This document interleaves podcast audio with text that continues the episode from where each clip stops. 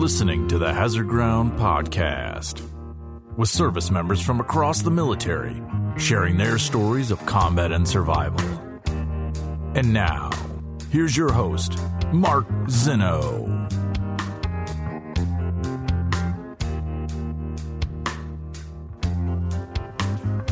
Welcome into the Hazard Ground podcast. As always, we appreciate you joining us each and every week. Before we get to this week's guest, who is a former pilot who spent nearly 36 years in uniform in some of the most notable battles throughout the war on terror and beyond. We'll get to that in just a moment. Our normal reminders, guys, please give us a follow on all the social media sites Facebook, Twitter, and Instagram at Hazard Ground, at Hazard Ground Podcast. Keep up with the show. We'll take feedback there as well. Uh, whether you like the show, love the show, whatever it may be, just uh, hit us up there. Of course, you can always email your guest suggestions to producer at hazardground.com. Uh, we will take guest suggestions there. We love hearing from you guys as well. Continue to leave Apple reviews. We need those very much to continue to help grow the show.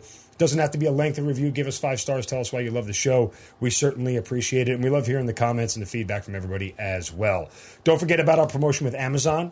Uh, you can go to our website, hazardground.com. You click on the Amazon button at the bottom of the homepage or under the sponsors tab. It'll redirect you to Amazon. You can do all of your normal Amazon shopping. We get a percentage of what you guys spend, and then we donate a percentage of that back to some of the charities and organizations you've heard featured here on the Hazard Ground. It's a great way for you guys to help out veterans charities all across America without even getting off your couch. And same from your smartphone, it will redirect it to the app, so it's really easy and convenient. And then, of course, finally, subscribe to our YouTube channel where you can watch all of these Hazard Ground episodes as well uh, and continue to leave comments there on our YouTube channel as well. All right, let's get to this week's guest. This is ex- a story that I'm really excited to tell. He spent nearly 36 years in uniform as a pilot and a warrant officer. Uh, he has close to 20 deployments. He spent nearly 20 years in the 160th Special Operations Aviation Regiment, one of the most notable piloting flying regiments in all of the military. He's been in battles from Desert Storm, Desert Shield to the invasion of Afghanistan.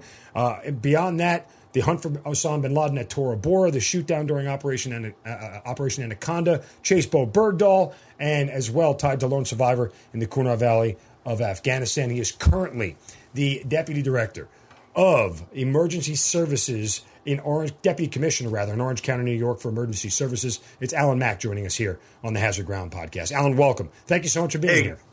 Thanks for being, let me on.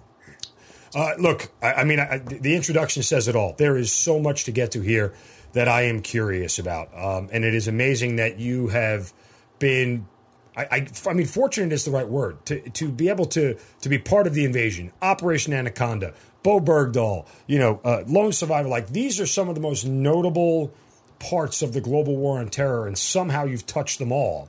Uh, when you look back, is it just luck? I mean, uh, or it, being in SOAR obviously makes you one of the limited number of people who can has the skill set for these jobs. But still, I mean, even there are guys who have been in the regiment that long who don't get all of those assignments.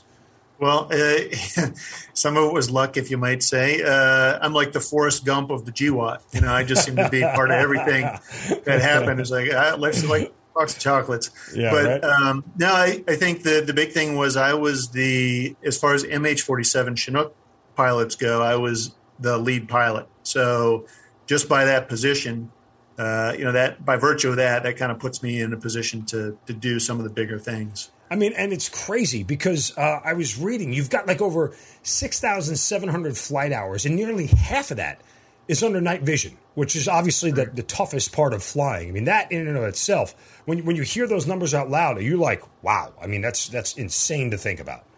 No, for me, it's it's normal. I mean, I'm a night stalker. Well, you know, we fly at night. You know, but, but, you know, it's funny. I was down at uh, Fort Rucker, Alabama, with some friends, some peers uh, that were not night stalkers, and we were having lunch, and I guess so. Uh, so Al, how much uh, NVG time do you have? Night vision goggle flight. And I said, uh, I don't know, about four thousand hours. And they said, No, no, not total time, NVG time. I said, No, that is NVG time. I got you know close to seven thousand uh, total. And they're like, Holy crap! I'm like, guys, yeah. Night Stalker, we, we fly at night. yeah, kind of not not just a clever name. Uh, you know, there you go. Somebody yeah. somebody thought that one out well, contrary to what the Army usually does. But that's a whole different conversation. Uh, start back at the beginning for me. Uh, when did you get in the Army? How and why? And and you know, uh, where did it all begin? Well, it all began when I was probably 10, 11 years old watching the Be All You Can Be commercials. And uh, I remember, you know, remember TV Guide? You know, I, there was a, thing in there, a tear out for uh, Army recruiter. So I sent off to that. I wanted to be a helicopter pilot. And the guy sent me back a nice letter, you know, the recruiter. He's like, Hey, I see you're a little bit young. Maybe call me back in about 10 years, you know, but here's some stickers. And uh, believe it or not, that that stuck with me. I mean, um, in the in the late 60s, you know, the news at night was all Vietnam. Yeah. And all you ever saw was helicopters, Hueys in particular. Uh, and I just wanted to fly helicopters. So, you know, my senior year in high school, I walk into an Army recruiter. Now I'm old enough. And I'm like, uh, hey, I want to fly helicopters. He's like, hey, hold on, kid. You know, it doesn't work quite that way. I was like, yeah, I saw the commercial. High school to flight school, you know? And he's like, no, it's a little tougher than that. So why don't you join the Army as an aircraft mechanic, get some Army aviation time under your belt, and then put it for flight school? which you know, I mean, that was his way of getting me into his his quotas, but uh, it was smart advice. I did nine years as a aircraft mechanic, working on Hueys and Cobras and uh, 58s. And uh, when it came time, I was in Germany, uh, West Germany at the time, in the mid 80s, and I put in for flight school. And uh, I decided if I got picked up, I'd stay in the army, and if I didn't, I would get out because that was about the nine year mark. You know, two kids, you know that kind of thing. And I got picked up, and uh, off I went to flight school. I got to go back to the "Be All You Can Be" thing. Still the greatest advertising slogan in the history. I don't know why we ever changed, but I was with I was with you. I was of the "Be All You Can Be" generation, um, and and I I always say I, I remarked about. Uh, you know, I, I, I, had gotten off active duty just prior to 9 11. I've spent the rest of my career in the Guard, but that was one of my reasons. I'm like, you know, this wasn't the brochure. Like sitting in the middle of Fort Hood doing nothing, picking my underwear out of my crack all day long uh, in the heat wasn't like what Be All You Can Be felt like. You know, I wanted to go somewhere. I wanted to do something. Uh, and, and I never got that opportunity. But, you know, that whole thing, that how it crystallized you, do you ever look back and, and wonder, like, why didn't I just want to be a baseball player? Or why didn't I want to be a fireman? Or, you know, you know all the other simple dreams that kids have, you decided this and it stuck with you for 40 years. Yeah. I, I mean, you know, every once in a while, I'm sure you get the same thing. Someone will say, thank you for your service, and I appreciate that. But, you know, I don't have a good response for that other than, you know, well, thanks. Uh, I enjoyed almost all of it, you know, and I did. I mean, I really, uh, you know, the, the people were the best part of the whole thing. You know, I mean, that's always one of the questions, you know, what, what, do you miss about it? And it isn't the flying, it isn't even the missions as much as the people that I got to work with. And the diversity of the people from when I was a private all the way to a CW5 was just amazing. You know, guys from all over the country, some from over the world, you know, coming to work with us. And, you know, to be all you can be man, it really was good, you know. And then they hit that, uh, you know, the Army of One. It's like, what the hell is that? I know they, they, missed on that one, and then it was Army Strong, and they, they had the good, they had the good music for Army Strong. That was that was good music in the background. Yes. It just, you know, now I have no idea what the hell the slogan is. Please sign up. We need you because we can't recruit anybody anymore. That I think that's the new slogan, uh, which is again a whole different conversation as to why we're having recruiting troubles, but. Uh, different conversation for a different day. All right, so you end up getting to flight school. Um, it's this sort of long awaited dream. Did you think at this point, once you got to flight school and you get through it all and you finish and you pin on your wings, that hey, I, have I've hit my dream. I've reached my apex here. This is great. Yeah, I did actually. You know, I, I was like, all right, I'm a, I'm a pilot. You know, and uh, what was funny is um, I always wanted to fly Hueys. So you get into flight school and everybody thinks that you can you get to pick your track, your flight. Sometimes you do, sometimes you don't. Sometimes they shove it down your throat based on the needs of the army. And in my case, they were like, I was in a class of 75 people, and which was the norm at the time. It was uh, 1989. And um, I, w- I was lucky enough that the Army Chinook population was all retiring at the same time, right? So the Chinooks in Vietnam were kind of a reward for somebody who had done a tour or two flying, you know, slick Hueys or gunships or something like that. You got to fly Chinooks, so you weren't necessarily doing assault. You know, you were in Vietnam, but you weren't doing assault. So here I am in flight school, and I'm like, all right, I get Hueys. I'm going to go do, you know, air assault. I'm going to, you know, take down the bad guys, that kind of thing. And they needed two Chinook pilots, W1s, which was very, very rare back in those days. So they took the number one and two uh, grade point average, which I was lucky enough to be the honor grad. And it was one of those things, I guess, that was the only metric they had in flight school was, well, what's his grade point? So I end up in Chinooks. I'm pissed. You know, it's like what do you mean Chinooks? I'm going to fly from airport to airport, hauling cargo. I want to do assaults. And uh, the funny thing is, is uh, once I got into Chinooks, I really enjoyed it, and I ended up in Savannah, Georgia, like I don't know, three weeks before Saddam invaded Kuwait, and uh, so he invades Kuwait. We get notified we're going to go over for Desert Shield, so they've got to train me up as fast as they can because I'm the newest co-pilot, and um, our aircraft got shipped over on a boat, you know, a nice slow boat, you know, doing like 10 miles an hour, and uh, we flew, we followed on a, a, while after that, and I got to do some really interesting things. We were not flying airport to airport. Uh, now, there was no assaults in this. I was with the 159th out of uh, uh, well Savannah. Our headquarters out of Bragg, and uh, we did a lot of uh, important resupplies out to the uh, the western flank when the big, you know, the the big left hook happened. You know, with Schwarzkopf's little plan for Desert Storm. Yep.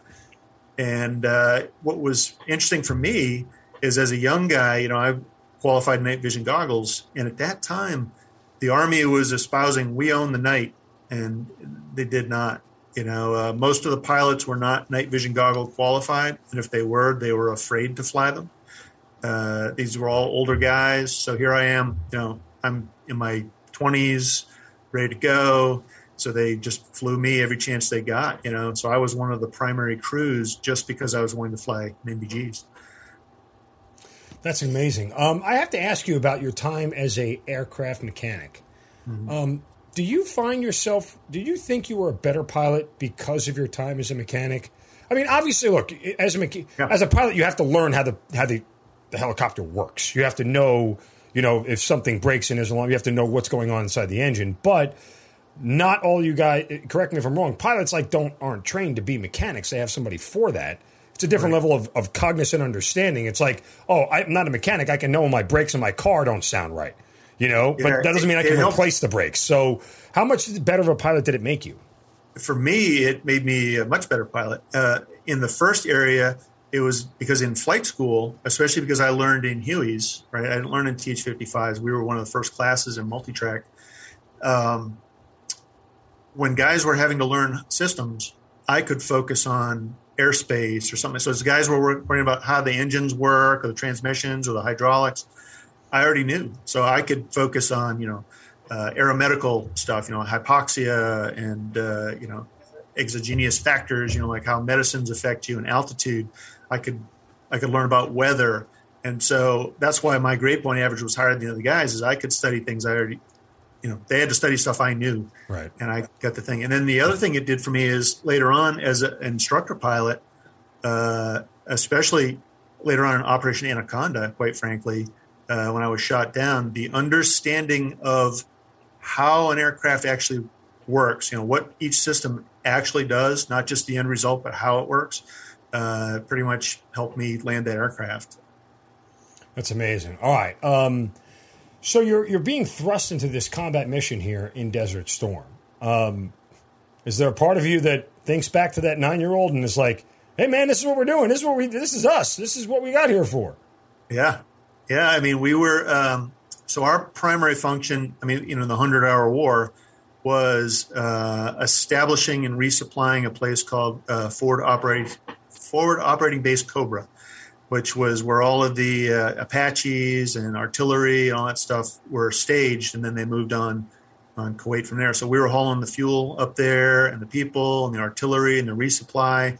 You know, the Apaches were going down that highway of death. You know, uh, rain and hell, and you know they had to get fuel and ammo somehow, and that was us. And it was actually kind of a shock when uh, we were flying back from Iraq and we heard over the guard frequency you know, ceasefire, ceasefire. Offensive operations have ceased. You know, Desert Storm is over. Wow. You know, like what the heck? we just started. you know, we didn't experience anything bad up until that point. Yeah. Uh, um, nobody hung a banner that said "Mission accomplished" after that happened. uh, that's pretty amazing. Um, th- that thing goes by so quick. Did you did you kind of feel like that was going to be the end of the best part of your military career? I did. I did, yeah. It's quite simply that was it. You know, you think about this, right? So here I was, an enlisted guy in the 1980s with the Cold War going on, right? I was in Germany. actually, I was in Korea for the first time, and you know, the North Koreans were always threatening to invade. You know, they'd rush the border, you know, around Christmas time and get us all on alert, you know, just to harass us, if you will. And then in Germany, you know, you're always worried about, you know, the the Soviet Union and the Warsaw Pact coming across.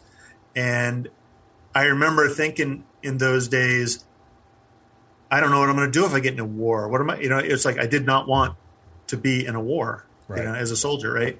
And I just thought, you know, something like out of a Vietnam movie would be all these horrible things happening to everybody, and it's like really that's a small percentage of the people on the pointy end of the spear. You know, the spear is tapered, but uh, as years went by, especially as a pilot, you know, I wanted to be in it, and Desert Storm felt like a little. I hate to say it, you know, a little bit of a letdown, you know, in that, you know, we really could have done it for a lot longer without any any problem, you know but I mean, that's the goal: is to get in, get your mission done, and get out of there. Really, yeah. Um, the, the antithesis of uh, what happened post 9-11. But again, exactly, a whole different conversation for a different day.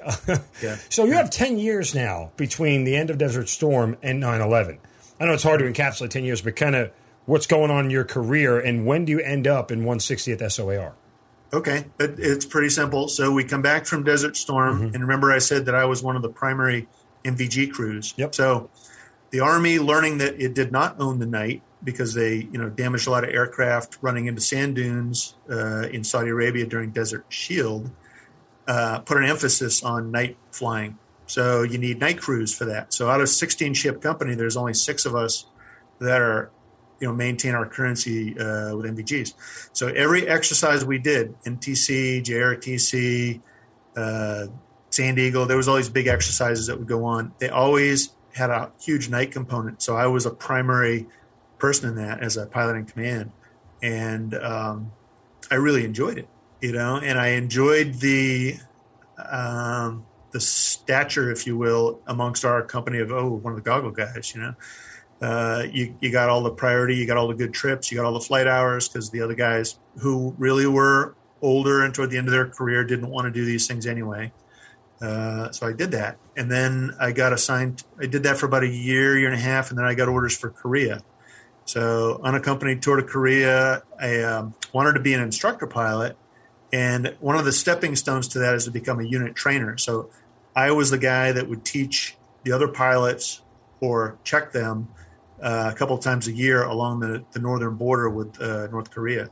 So I would fly, you know, up and down the, the border, you know, from memory and uh, you know spouting off what they call MOI, which is method of instruction. So you know the whole time you're talking, you know, all right, at this next road we'll be turning left. We're going to keep our altitude, you know, between you know 100 and 200 feet, left to right of course, uh, quarter mile, you know, blah blah blah. And so that's the stuff instructor pilots do. And I did that, and one of the senior pilots uh, flew with me, and he, he really thought I had what it took, and he made some phone calls, and he got me uh, orders to uh, Fort Rucker, Alabama, if I agreed to stay as an instructor there. So I end up there. Now I'm a young W two at this time, CW two, and um, I don't have a salt out of my blood yet. Right, I still have some things to do as a young man. Right, mm-hmm. you know, and um, we get there. I get to be an instructor pilot, and my I like to say my first two set of students were a lot of fun and rewarding because they were you know young guys like me and they wanted to learn, they wanted to do things. And then the National Guard in Alabama changed over from CH-54 Sky Cranes to CH-47s, and they had to come to the 47 course, and I get to teach them how to fly it. And these are all CW4s. Uh, W5 didn't exist at the time, mm-hmm. and they uh, they did not want to fly the Chinook, and they let me know it every day. You know, like it was my call to bring them there, and I hated flying with them every single day. And I had a couple of sets of students like that. And uh, a friend of mine came through Rucker uh, who knew me, and he gave me a packet for the 160th. He, he was a 160th guy. He's like, Al, you need to come up there. We need you. You know, we need pilots. I'm like, ah, I don't know. Better guys than me have got got turned away. Right, is the way I, I put it. And uh, eventually, I convinced my wife that it would be an okay thing to do, and uh, she said, "You give it a try." I finally filled out the packet, sent it in, and uh, I got accepted. You know, and they're like, "Ah, it'll be about a year, year and a half before we take you from Rucker." You know, because I was only there about a year, And uh, then the orders came down like, "Now we need you next month." And uh, my command was pissed. You know, they're like, "You said it would be, you know, another year." And I'm like, I don't know what to tell you. You know, call, and I call Department of the Army. yeah, it's not a me problem. Following orders. Um, you know, you said you hadn't had the assault out of your blood. Uh, I'm just curious. Uh, what was that like? I mean, you know, that taste of it. it I get it. Like I, have under, I understand. I've, I've been in combat, but you know, the flip side of it is, is that you're assuming a ton of risk um, for very little reward. Like the, the, the, reward window is very small, yet the risk window is very big, and that's not always a, an equation that you want to enter yourself into. It. What was it about that first experience that made you feel like I've got more of this combat aviation stuff in my blood? That's a tough question. Um, I guess you know when I talked earlier about um, you know the mission was was was rewarding, but mm-hmm. you know that was people, right? So one of the things that was neat with uh, the 160th is we had a habitual relationship with our we call them customers, you know, the supported unit. So and that was a result of Operation Eagle Claw uh, mm-hmm. in 1979, 80, and the Iran hostage crisis, it, yeah. Right. The idea was that you would have this uh, relationship with the ground force so that you knew what they wanted and you could help them achieve their goals better, you know, by understanding just their mindset. And uh, they would trust you, you know, because one of the problems in Eagle Claw was the ground force, which was Delta at the time, uh, did not trust their pilots who were, quite frankly, new to this whole night vision goggle thing. And uh, that that relationship was was just amazing. You don't want to let them down. You know the I don't know. I just uh, I like doing the mission and uh, working with the people. Yeah, I mean, again, I uh, I, I, get that. I, I, think that there is a certain amount of. Um, I, for me, it was things changed. Like when I deployed both times, I was single. I didn't have a wife. I didn't have a kid. You know, I didn't have kids. I didn't. I, I was I was only responsible for myself. And in retrospect, I probably made some decisions that might have made some people frown a little bit or ask me what the hell I was thinking. Um, you know, not from a tactical, like just, for, you know, from a pure, hey, I care about you, I don't want you to die kind of standpoint. Um, I don't know if I'd make those same decisions with all this other stuff around me, which is why I kind of asked because you mentioned you had kids at this point in time. And, you know, there was, uh, that's a tough balance, I think, sometimes for certain people.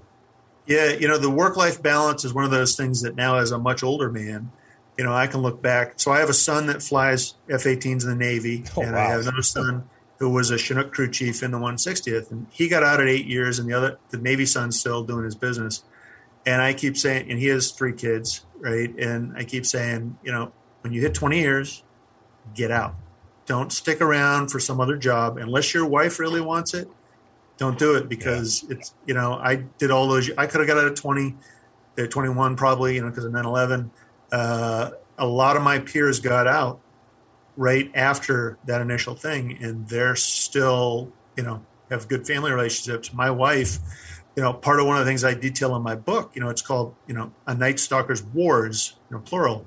So there's the GWOT, there's Desert Storm, there's some other classified operations that I kind of hint at but my wife at the time uh, picked up an opioid addiction and alcohol, and my frequent deployments, you know, um, just exacerbated it. You know, I don't know that my not going wouldn't have changed it, you know, in hindsight, but I can tell you it sped up the process. You know, um, that work life balance is important. That's one of the things I try to impart.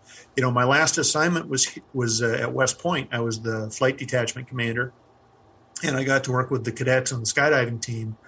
Uh, and I got to know quite a few of them as a, what they call an officer representative, sort of a mentor. And I would kind of give them some some tips on, all right, you're going to want to do this and that, but you know, you got to always put in the back of your mind that you know families are very important and they weigh in. And so you may have got it may not be you, it may be your guys, you know, that you're in charge of you know, you get some guy that uh, you know wants to do something, and you know it's not a good idea, and if someone else can do it, you know, maybe you put your foot down and say, "Yeah, for the good of you, you're not going." You know, I know you don't like it, but tough. You know, and those yeah, are some life lessons that really, the way they say, youth is wasted on the young, right? That's so. true. Yeah, hundred percent. Uh, and I apologize, I did forget this in the intro, folks, but it, I have to mention this because we're going to talk about it. But Razor Zero Three, A Night Stalker's Wars, is the book that you wrote. You got uh, notes from uh, General Petraeus in there, from Admiral McRaven, uh, of everything that you've done, and, and we're going to get into more now. Starts to detail some of that. And uh, again, Razor Zero Three, A Night Stalker's Wars, is the name of the book. We'll talk about it more uh, as we get where you can get it at the end. But um, so 9/11 happens now, and you are where? So we're at uh, Fort Polk, Louisiana. Oh God! Doing an exercise with Fifth Group. Okay. Yeah, and um, you know, I, I, was flying a night flight, uh, doing a riverine infill, like putting a mm-hmm. Zodiacs in, and they would link up with some uh, Navy SOCR boats on the river. Then they'd go upriver and do some kind of a, an assault in the in the jungle, if you will. And uh, terrible rainy night. We get back to the barracks, you know, take a hot shower, go to bed next morning we're in these National Guard barracks, which you know they're like cinder block, tile floor. So you know you drop a pin on the other end of the hallway, and you're waking up the guys on the other end. And I'm hearing all this commotion in the hallway, and uh, you know I get up, and I'm one of the senior guys, and I'm like, "Hey, shut up! You know we're trying to sleep." And they're like, "You got to turn on the news. Turn on the news, right?" So I turn on the TV, and you know the first tower had been hit. I'm like, oh wow, you know that guy screwed up, you know, because you know the Empire State Building had been hit before, like in the 30s, I think, and you know it's one of those things. But I was like, well, that's an awful big hole, you know, that's no private plane, that's a that's something wrong, you know. And I, I get a cup of coffee and I'm watching, and all of a sudden the second uh, plane comes in, and it's like now it's obvious this is not an accident, and uh, well, that was it's almost indescribable that feeling. You know, anybody that watched that, uh, what a terrible mm-hmm. thing. Yeah, uh, unreal. So, being in the 160th at this point, you have to know that you're out the door here rather quickly. I mean, yeah. what what are you hearing in the days after 9/11, and what is likely going to be your next move, your next assignment, and how bad are you guys itching to get out the door? Well, at this stage of the game, we don't. You know, we're at Fort Polk, so we have none of our secure right communications or any of that kind of stuff, and we don't know what happened. We just know we'll probably be part of the response. So, uh, what what ironically, you know, like two weeks before, I got sucked across the street from mm-hmm. uh, my company position where I was the chief pilot in the SIP to battalion. So now I'm the chief pilot of two companies instead of one, but I work for the colonel, not the majors that are actually fighting the war. So I feel like I'm out of the fight. You know, I'm not going to be part of this. I'll be part of the staff. And so the colonel and I, the battalion commander, we rent a car down there at, uh, in Louisiana. We drive back to Campbell because there's nothing flying, and uh, we get a you know a rundown on what's been going on. And the next day, I'm on a 15 passenger van headed for Tampa you know, it's like a 12 hour drive from Campbell. You know, we got the, you know, the couple of S2 guys, there's me, a logistics guy. You know, we get down there, we get a brief on what's going on. And I'm at uh, SOCCENT headquarters, so Special Operations Command CENTCOM at MacDill. And everything is compartmentalized, which is, it, it plays into the story later on because Fifth Group was one room over planning their uh, UW campaign. And they had no contact with any helicopter people, so they didn't understand you know the limitations with the Hindu Kush and the weather and you know all that kind of stuff, which came into play later on. But you know here I am down at uh, at uh, Tampa planning what we call personnel recovery. So the idea at this mm-hmm. point there is no special operations fight that we know of at this time. It's all conventional bombing, and if if an air crew goes down, our responsibility would be to go rescue them with Air Force PJs. And uh, there was a big fight between us and Second Battalion with our third battalion because there was an uh, an exercise in Egypt, I think, maybe Bright Star or something like that, uh, that was going on, and we wanted to maintain the image that we could part, you know, do our exercises with our partners, that commitment, and fight a war.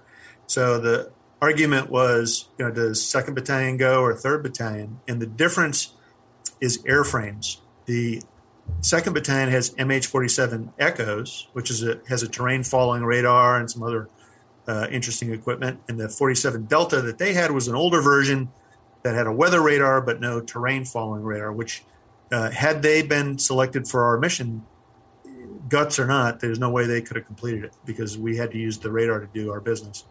So we're down there. it's considered so secret. I can't call back on the you know the it was a Stu three at the time. It wasn't a high enough classification, and we didn't have the red lines at the company back then. Uh, so all I could do was call back in the SIPR and say, um, you know, you remember spies like us? You know, uh, that area might be where you want to you know focus. You know, with the Dushanbe, you know, and uh, they got the they got the message. And you know, a couple days later you know, I went up there and uh, I didn't even have maps on my laptop of that part of the country. Um, I had to get a, a, a, CD, a stack of CDs from the imagery guy there. It was NIMA back then before it was NGA. And uh, I had to load them on the computer myself, something I'd never done. And, uh, it, you know, it was an unclassified hard drive. And now it's classified because it's got all this other stuff on it, that, which ultimately is not a big deal. But the computer guys back at the regiment had a fit. You know, what are you doing? Putting yeah. classified stuff. I was like, uh, it's an out. Put a red sticker on it because uh, that's what it is. And so, um, you know, the interesting thing with all that is nobody had it had ever really looked at Afghanistan. You know, from our perspective, and the there was no computer programs that did aircraft planning at the time. You know that that was in its infancy. You know, beta versions. And so we were using paper charts out of the operator's manual and maps. And the maps, you know, the ones on the computer were kind of nice for, you know, planning coordinates, but they didn't help you plan the mission really. It was all old fashioned, you know, ruler, marker, uh, you know, uh, on a paper map, you know, and a calculator figuring it all out. And the variations in altitude and temperature there were just something none of us had seen. We couldn't believe, you know, because in a Chinook in the United States, we do exercises with the Rangers, with Delta, with you know uh, the SEALs, and it would be like, well, how many how many guys can you carry? Uh, you know, seventy. Well, okay, we don't have seventy guys, but you can carry everybody we do have, you know, and a pickup truck and a motorcycle, right? And, and then you go to take off, and somebody will run out and say, "Wait, you got room for one more?" And we go, "Yep, get on," and you could do it, right, without even really thinking about it. And then you get to Afghanistan and instead of 50 guys i'm carrying nine you know and that's if, just because of the altitude the altitude yeah so i mean we were we were upwards of uh, 20000 feet at times. And the thing is everybody was trained to put whatever they want on a chinook. So when you know my very first mission was the horse soldiers oda 595 and it was supposed to be two chinooks because we would divide the team up so i would have enough fuel to get in and out. And then uh, there was a, a, whole story of how my Chinook went with the other team, leaving me by myself. So I had to take the whole team. And I had to air refuel both in and out of Afghanistan, which was something we always, just in general theory, didn't want to do. You know, air refueling has its own issues, and you you always planning for success. And air refueling has some some issues that you know can take things out of your control. So we tried not to do that. But once I had to do that, I went to the team leader and I said, "Hey, look, you can weigh 9,600 pounds. I think it was the weight."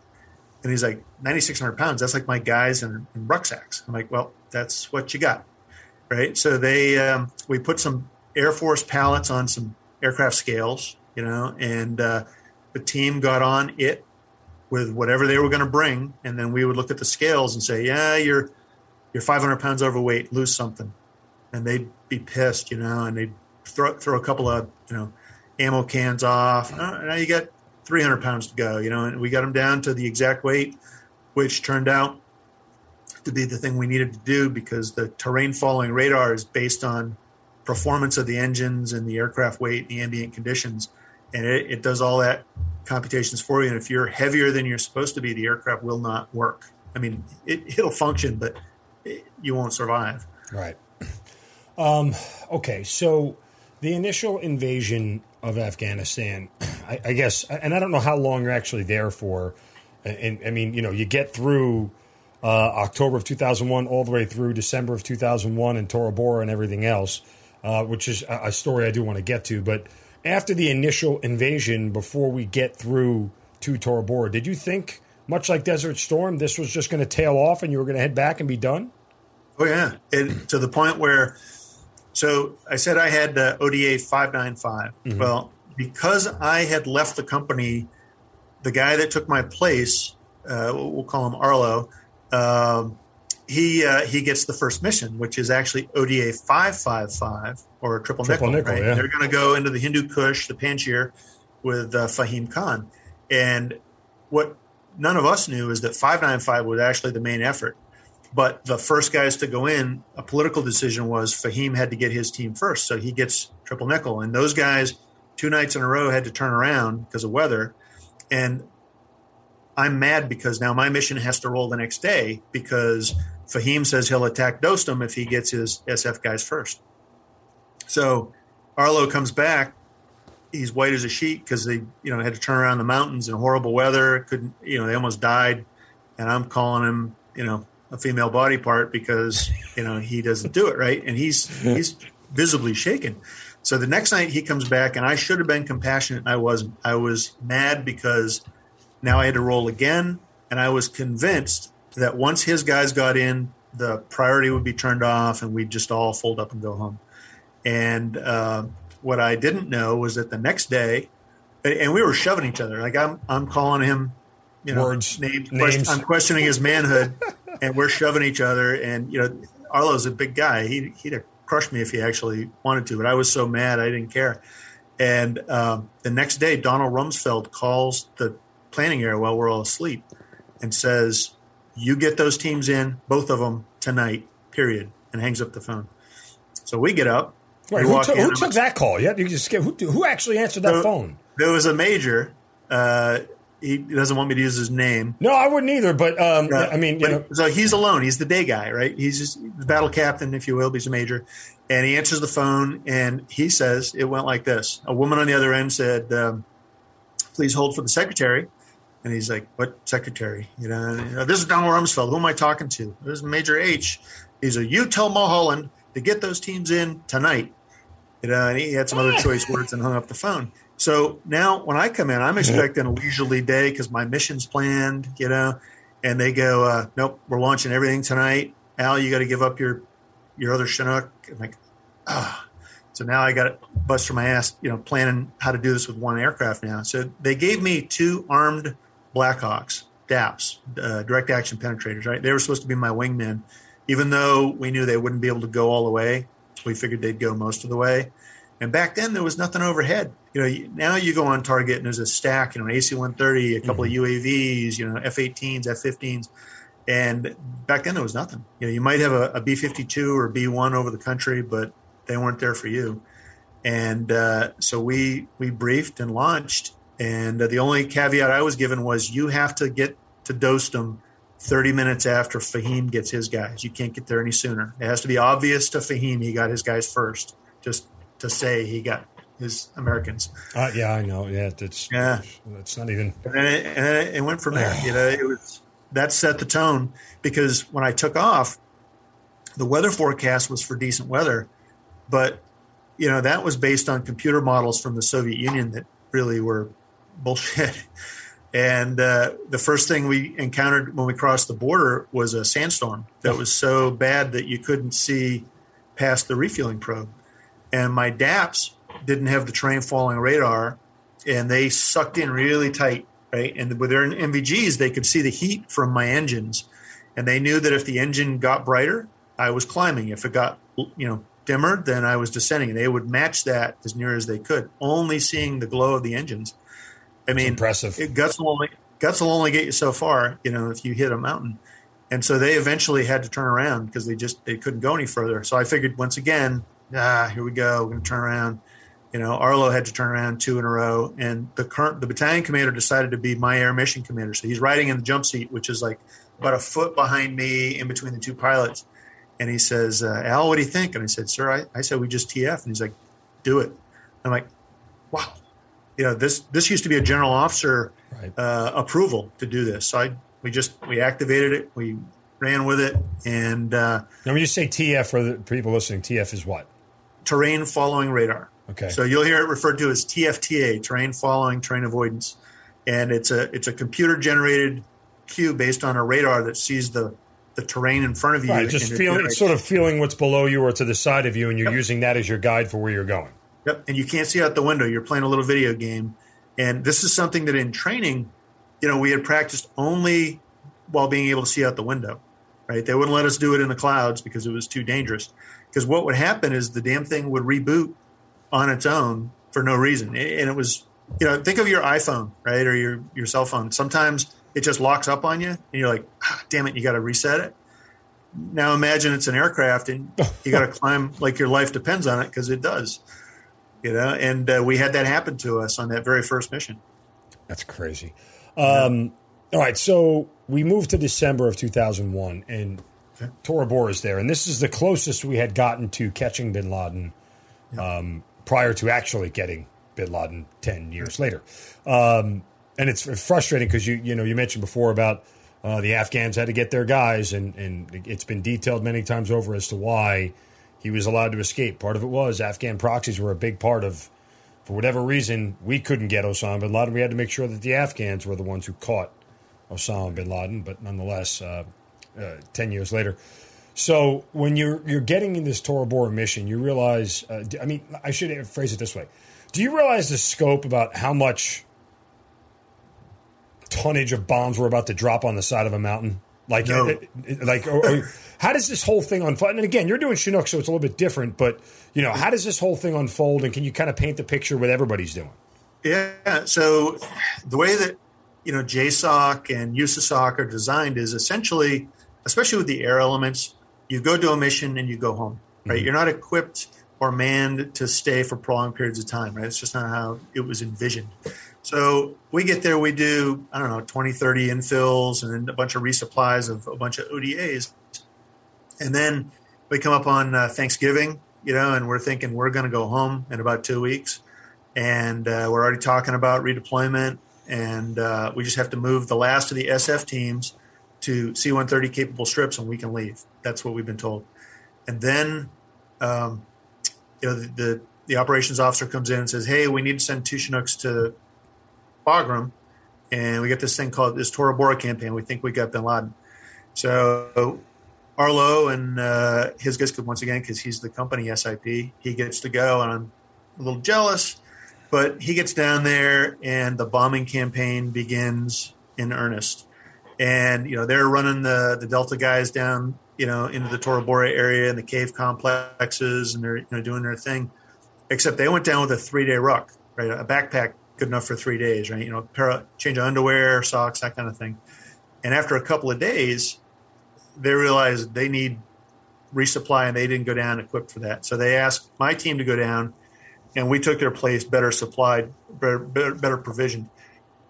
So we go down there, and my first flight into the Tora Bora Valley there, uh, the mountains at night were glowing under my night vision goggles. That's how you talk about all the bombs being dropped the rocks and the foliage were so hot. You know, the only thing I've seen even close to that is um, out west here in America. You know, when they have the wildfires, if you fly at night with night vision goggles, you see the glow of where the fire has burned over or where where it's going. That's what the Tora Bora Mountains look like. Yeah, it was really something. Yeah. Um, do you feel like, as it's unfolding, that you guys might actually have a shot at getting him? Yeah, yeah, we did. I mean, was I mean, it just so on, like, how could anybody survive this? Yeah, and he was on uh, he was on ICOM, mm-hmm. right? The little walkie talkies, you know. Yep, and Uh, you know, it's funny because I was uh, I flew in uh, to the to the headquarters where we would bring everybody in. Uh, a reporter from ABC, John McWethy. He's he died in some kind of skiing accident, I guess, a couple years later. But he's quiet the whole time. It's pitch dark. You know, it's zero illume, and I'm flying along the military crest of the mountains. So I'm, you know, a couple thousand feet above the valley, but I'm up against the mountains. And he says, Hey, can I ask you a question? I said, Sure. He goes, Why aren't you flying low and fast in the valley? I said, Where do you think the bad guys are? And on the news, they're talking about the 160th is flying low and fast in the valley. So instead, I'm up on the military crest, where if somebody points a, a heat-seeking missile at me, there's a little bit of ground clutter. It might, you know, uh, interfere a little bit with the seeker head locking on. And if somebody does, all I have to do is ease back on the on the stick without changing power, so I'm not changing a heat setting, and I can just sort of glide up and over on the other side. And whether that's machine gun fire, RPGs, or, or manpads, it's very simple. And then when I get where I'm going, I'll come down, and they can't hear me up here, or if they do, the noise is bouncing around the valley, you know, uh, ricocheting off. And he's like, "Wow, we never thought of that." Like, that's the whole point. yeah. So we went in, and uh, you know, a lot of the time we did that. You know, fly up on the military crest, you know, and then drop down. When it's all said and done, and you don't get Bin Laden, are you guys feeling any frustration, or is it like, hey, it doesn't matter, we'll, we'll eventually find him here, we'll eventually get him? I mean, nobody knew at that point in time it was going to take another ten years no, to get him. You know, as, as a matter of fact, um, so when they did the ceasefire, mm-hmm. right? So he no longer came, he was injured, we believe. Right. He was on ICOM telling people that he was hurt, he was injured, right. and, and, and, then it stops, right? Because we're still bombing him, and CENTCOM decided, at least the way it was portrayed to us, is they decided that we got him. We don't no longer have to drop any bombs, and we'll go, you know, go find his SSE. We'll go find his body. So we started a cave complex search and things like that. The whole time we're thinking we're going to get him. You know, we don't think he's dead. We we think he's just off the radio, which turned out to be the case. And for years, you never wanted to leave Afghanistan, like as a flight lead, right? So the, the flight lead position is very important in the 160. You you are the leader, the the warrant officer leader that plans, briefs, executes, and navigates through the mission. You know, the commander gives you some guidance and commander's intent, and the warrant officers do it. And the flight lead is that position that does it. And I was one of like you know six or eight guys and so the chances of me being one of the guys to get bin Laden was great. I did several missions where we thought we had him and they, you know, a dry hole or it was somebody else. But when you left, you'd be like, all right, Al, your replacement's coming in. It's like, ah, you know, we, we think bin Laden's here or here. And it was always just over the border in Pakistan. So he was kind of where we were looking the whole time. I mean, not the specific building, but certainly, you know, one or two areas uh, that we had focused on the whole time. And you always thought that the guy that replaced you was going to get him, right? You know, for years. And I stayed a couple of times uh, when somebody had a delay. One guy had his wife had a baby, and he's like, "Hey, Al, can you stay? You know, a couple of weeks." I said, "Tell you what, I'll, I'll give me two months. I'll take two months for you." Right, because I thought we were going to get, right. get him. And of course, my wife is saying it's okay, but what I don't realize is that it's taken a toll. That uh, well, that's what I that's what I wanted to ask you. So, at this point in time, when you get through the end of the invasion into 2002. You've been in for how many years now? Well, uh, 21 or 22, okay. I guess. So at no point in time, though, did you ever think that you were done? Like there was not an inkling of, you talked about that I had more assault in me. Did you, you like, did you feel at any point in time that your assault guy, that, that part of you was waning? Not at that time. No, it was a couple years actually uh, before that started to take effect. All right. Um, and you mentioned everything that's going on at home.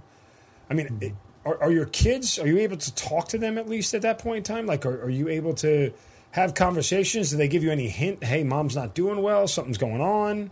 No, there's a whole dynamic there that people who live with alcoholics uh, are the only ones that could probably understand, or, or opioid addictions. In that, so what happened was I got shot down in Operation Anaconda. Okay. The news reported two Chinooks down, eight people dead. And, you know, I'm the flight leader of a team of two Chinooks with eight crew members. And there's a 50% chance that's my team in my wife's view, right? And, and I did have an opportunity when I got rescued. I was in Gardez. Uh, this agency guys gave me a, an opportunity to use my their cell phone, their sat phone, to call my wife. They said, "Hey, you might want to call your wife, tell her you're okay. It's about to hit the news." I'm like, "I can't. If if I do that, they'll know who's dead." You know, and for the greater good, you know, at my wife's sacrifice emotionally, I didn't call to tell her that I was alive, you know. So for a couple of days, or two days at least, she thought I could be the one that was dead. Because do you regret that? What's that? Do you regret that?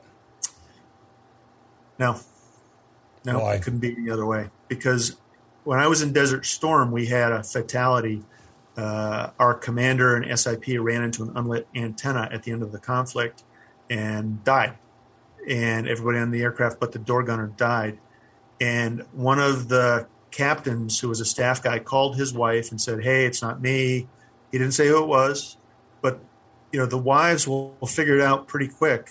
And before they were officially notified the right way, people knew who was who was dead. And I wasn't going to allow that to happen because I was alive you know, I, I thought, you know, my wife will understand. She's been in the army with me all these years. You know, she'll understand that you know, the, the people who died need to be notified the right way. So I probably wouldn't have changed it. Although I say that, I came up with a procedure after that. I call it sick days. So if something happens that will make the news, you know, me, my sons, my my now stepson, who's an infantryman at, at Campbell, uh, have a code word. We just say, "Hey, I used a sick day," which means you're going to see something in the news. It wasn't me. I'm fine. And uh, so that developed from there, and that actually worked. Actually, you know, funny thing, my stepson calls. He's in Afghanistan uh, a couple of years ago, and he calls home. He gets my wife, and he says, "Hey, mom, uh, I used a sick day. Got to go. Bye." And she talks to me. She's like, "Oh my god, he's sick." Did, did he see a doctor? You know, she's all upset. I'm like, sick day. I said, turn on the news real quick, right? And there was a big attack. And he was attached to a an ODA uh, as a regular infantryman. And uh, I'm like, he was there, but he's okay. And she says, well, how do you know? I said, because he used a sick day. You know, I said, I explained this to you. This is the, our That's code great. word. So I might have done something like that, but I, mm-hmm. I, I, just couldn't have done it. But because I didn't do that, she never forgave me. And um, from there on out, you know, things just went slowly downhill emotionally for her. But she would tell the kids, you can't tell dad I'm having problems. And the neighbors and the other wives, nobody told me what was going on. It took a while for me to kind of figure out, you know, and then some of it was my own desire to keep going. But, you know, it's, uh, it's, so. Do you take re- any responsibility for that? Do you feel any yes. guilt for it? Yes, yes, I do, because you know, you ever you ever asked for something you knew wasn't right, like you wanted something, and you know, your mother, your friend, your girlfriend, whatever, your wife, you know they don't want you to do it, but you you really want them to let you do it.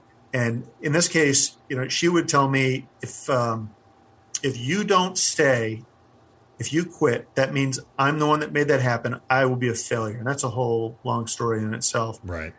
And I would kind of was being manipulated. You know, mm-hmm. essentially, I was an enabler. You know, which you know, I kind of knew it was happening. I didn't learn about that stuff until much later, but yeah, I mean. Uh, it was tough. I kind of knew stuff was going on, but I didn't think it was that bad. And we always thought we're going to get Bin Laden next month. It's all over and we're done, you know.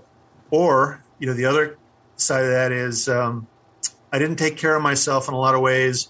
You know, maybe it was the dentist or you know, a physical my back. You know, I have back problems because I honestly there was a couple years where I didn't expect to, li- to live you know, I didn't expect to survive. You know, we were doing some things with the aircraft and with the customers that, you know, we the risk was very very high. You know, yeah. based on the target sets, and so I kind of you know made sure I spent when I was home quality time with the kids and my wife, and try to make up for that. So if if I didn't survive, there would be these memories that we made.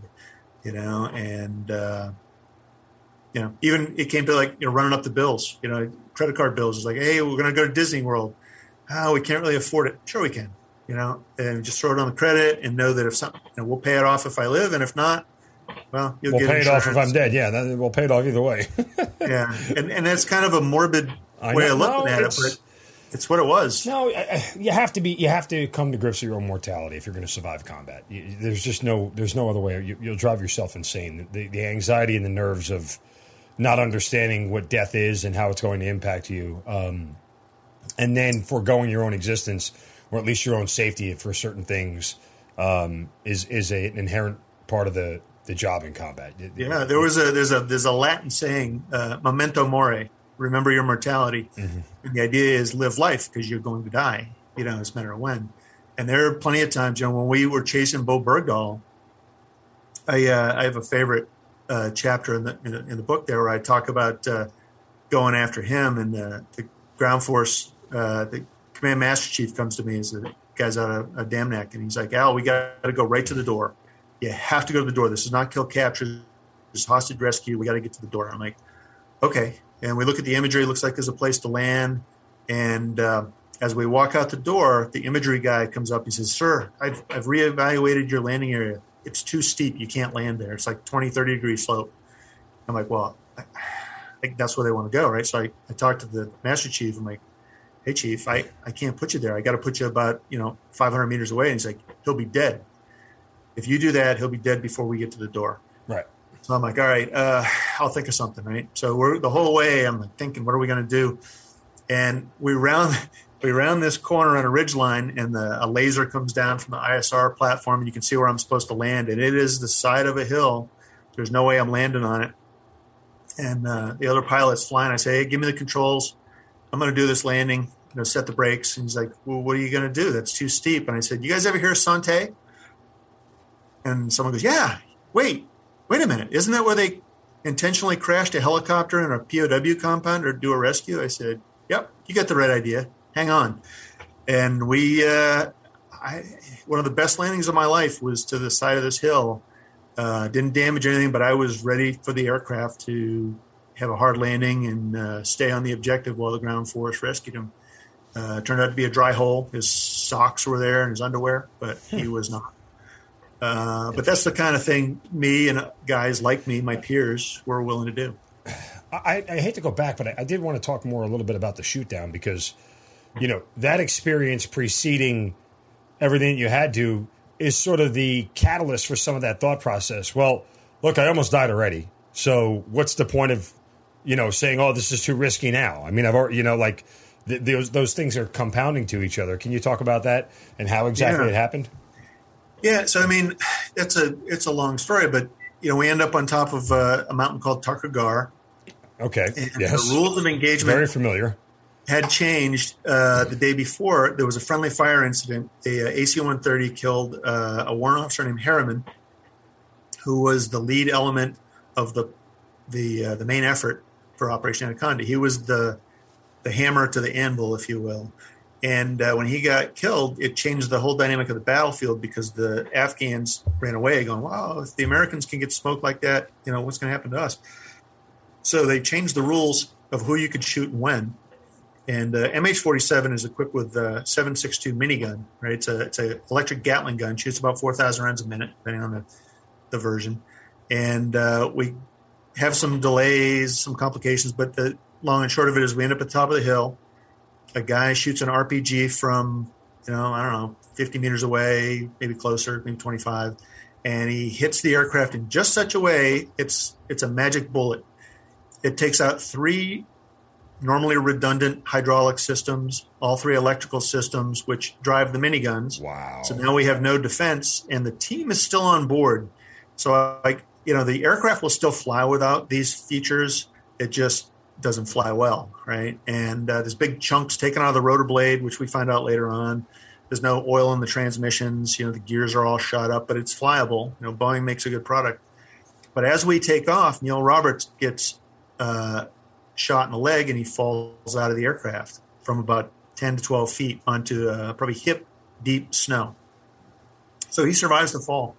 And the door gunner that was in the back uh, tried to grab him as he, but he got pulled out of the aircraft with him. So it wasn't like, you know, Sylvester Stallone grabbing on, like, hang on, I got you.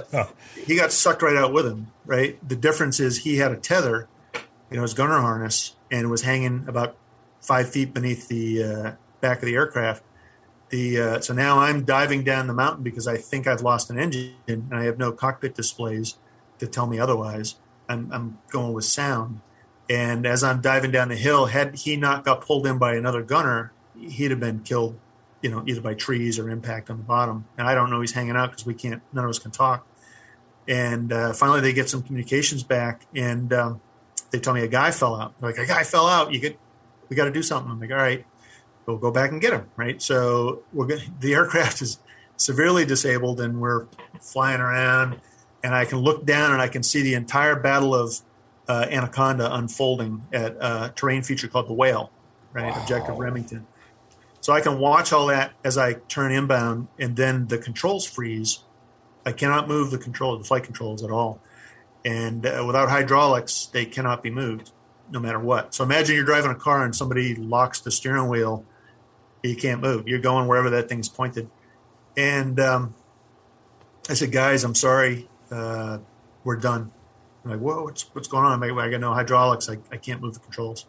So my co-pilot gets on the controls. He tries to move them. You know, you never know. It's redundant systems. It doesn't move. And then all of a sudden, uh, the controls come back. Like all of a sudden, my hand moves, right? And the crew chief in the back opened up a can of oil and poured it into a little reservoir. It's like a little funnel in the back, and he's got a little tiny hand, you know handle. He pumps it, and he pumped in a quart of hydraulic fluid, and all of a sudden I had controls again. And I'm like, all right, turn back inbound again. Now, did you know he did that at the time? No, I just knew the controls came back. And uh, so I'm like, all right, we got control again. So we go back in. Are you thinking it's a miracle? You're like, oh my God. Yeah. I mean, I just made peace with my own death, you know, and apologized to the guys for getting them killed. Um, you know, because none of us, nobody had survived a dual hydraulic failure in a Chinook. You know, wow. uh, it just, it's not possible. But in this case, the gunner did that. And so we turned back inbound with no no guns, right? Actually, we do have one M60 machine gun in the right rear, and he's actually so this guy, right? Who he they have a nickname for him. He's kind of a Forrest Gump kind of character, you know, in all the sense. Uh, but man, he came through. He pulled up the crew chief that fell out. In the meantime, he he returned fire with the M60 as we turned, and then he put the fluid in, and then he went back to returning fire from the one gun that was not electric. And then so as we turn inbound, approximately 50 seconds later, 5 0, the controls lock up again. I'm like, ah, sorry, guys. And now we're headed right to the mountain. We're going to crash on the hill. And there's no way to survive this. And uh, the controls come back. so it turns out what was happening was he had three cans of fluid. And each can lasted about 50 seconds, right? Because the holes in the hydraulics were on the return side. So every time I moved the controls, uh, it pumped out fluid. So now I realize there's no way we're going to get on the ground with him. So instead, I banked to the left, started descent, and I'm hoping to land among friendly forces in Objective Remington, which is below us. How did he know to add hydraulic fluid if you couldn't talk to him? Well, by then he could talk. Okay. So gotcha. the guys up front, the the inability to talk turned out to be the RPG blast that came through the aircraft just uh, knocked them silly. You know, I mean, it was a big ball of flame in the back, and the guys were kind of like you know a cartoon with the stars going in their head and blah blah blah. You know, and then when they got their senses, they're like, "All right, we're we're here." You know, and then we could we could communicate. Gotcha. Okay. So you make the decision to try to land in hopefully friendly forces. What happens? Right. So now I'm I've I realize that we're probably going to lose hydraulics again, and I won't be able to move the controls. So what I do is I I set the aircraft at a speed and rate of descent that I believe that if I can't move the controls, we might survive if we don't hit something like an object, like a tree or something. I'm hoping for, you know, just that that happens. In the meantime, I'm coming down. I realize I cannot make it to friendly forces without increasing the rate of descent, which, once again, if the controls stop, I'm going to crash in a big fireball. So I leave it where it is. And as we come in, uh, maybe the last 50 feet of landing, the ground comes into view, and I can see that it's rolling terrain. There's no foliage on it except a little bit of grass and some dirt. And the controls freeze up for the final time. So I can't move the cyclic stick, which is between your legs, and that's what gives you directional control.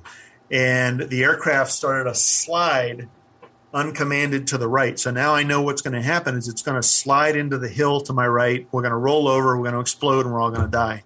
Mm-hmm. But there's a saying in aviation never quit flying the aircraft. So I can't move that control, but I was able to push on the right pedal. So the right pedal made the nose turn like that, and I pointed now in the direction of the descent. So now if we hit the terrain, at least I'm going to hit it straight on. I won't roll. And I got one more push, and then I can't move the pedals. So I had basically one movement in each control axis. And then I lowered the power for that last, I don't know, 10 feet and we hit the ground at about a 20 degree upslope, 15 degrees left side uh, low, and you know, big cloud of dust, all without any of the, um, the, the toys, if you will, that that help you do that. This is all based on my experience at NTC and things that I used to play around with, and I remember thinking,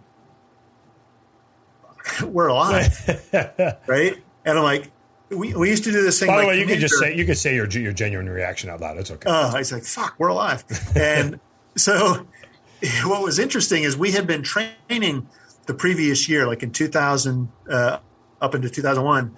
We were doing all these. Our commander was an ex Delta guy that went to flight school, and he loved doing shoot down scenarios and putting us in the woods and you know doing you know what happens when you get down, right? Because everybody talks about it. He made us do it. You know, we'd go out, you know, in the middle of the night, shut down the aircraft. He said, "All right, shut down.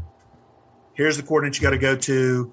Do it." And then he'd walk along with us and kind of coach us on how Delta Force guys would do it. You know, here's right. what we would do. You know, okay. But anyway, we so we hit the ground. I realized we're alive. You know, I pull the engine condition levers to stop. My co-pilot jams on the rotor brake to stop the rotors, and I go, another fucking Garst game. Ah, damn, I used his name. It's Gorst. Okay, you mm-hmm. can change that. That'd be great. Yep. Um, but then we did the the actions that he had essentially helped us hone. You know, I jettisoned my door. I got out. We got a head count. I still have the seals on board, minus one, and uh, then we come up with a couple of different plans uh, to bring them back to the top of the mountain. Uh, my wingman comes back to get us about 40, 45 minutes later, uh, takes us back to Gardez, drops us off, reconfigures, and then takes them in. And that's where Britt Slabinski and uh, Chapman get the Medal of Honor. Oh, okay. Yeah. yeah. Um, and so when Chapman gets it, that was Chapman got it during Roberts Ridge, no? So that's Roberts Ridge. Okay, so that, that is the Battle of Takur then. Yeah, yeah. Um, which, coincidentally enough, just a side note, that sort of became the impetus for this whole show uh, that began five years ago, because I wondered why how nobody knew that story. And to me, that was the most amazing thing. Uh, we, have had American Sniper and Lone Survivor and all this. Why has the Battle of Takur never been a movie? Why doesn't everybody know about that whole thing and how it unfolded and the different layers to it and you know, 19 Rangers stuck on a mountaintop for 20 hours, outnumbered by the Taliban by about 300. Uh, you know. Several attempts to get a chopper up that high again without crashing it. Uh, it's Rangers climbing up the side of the mountain that took them about eight hours to do to climb up the side of the mountain to finally get up there. Um, right. All the while, well, you got guys bleeding and dying out and trying to save them, and uh, a Ranger captain who just fought his ass off for for for twenty. Yeah, hours. you could you could do a couple of a couple of podcasts on that whole whole yeah. thing. I've I've I've been part of some discussions and and um, with some Rangers and some SEALs and, and 160th guys and, and other government agencies that have provided me information that I did not have at the time. And it's like, wow, that was all going on, you know, and you know the whole fog of war. And then you know, I had to write down. Uh, a friend of mine was trying to figure out, you know, why the confusion between Razor One, Razor Two, Three, Four, like that kind of thing. Like there were seven Razors, and uh, why was Razor one shot down? I thought you were the lead. And it's like, yeah, I was the lead of my two two aircraft element, Razor three and four, and Razor one and two with the QRF. You know, I was the HVT aircraft. I was supposed to be. We thought Zawahiri and um, Bin Laden were present. So my job when Anaconda kicked off was if one of those two high value targets showed up, I, I was the one that was going to take them down with the SEALs. Yeah. And when it became obvious that they weren't there, they repurposed, retasked my SEALs and had me come down and put them in to call for fire on top of uh, Ghar, later named Robert Ridge. So I had to write up a thing called Razors for Dummies because it talked about how you know all the aircraft switches and why they were trying to put refuel tanks on one and then didn't need to anymore. And I mean, it's a very complex uh, situation. It was hard to actually write down because it, it was so uh, fluid. You know, if you yeah, uh, and you go from that um, to years later. To, you talk about chasing Bowe Bergdahl, which yeah. is the complete antithesis of that mission, right? Um, you're trying to save a guy who's lost there. Now you're chasing a guy who ran away, um, right. which.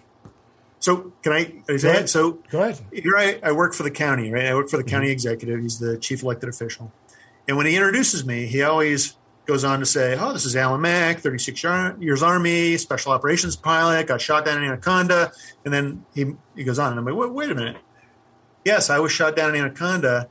You know, one of the things that, that I didn't say about Anaconda was up until that time, that's about seven months in country, and I had a lot of stuff shot at me. And I mean, a lot of stuff 23 millimeter RPGs, MANPADS. I had two MANPADS fired at me.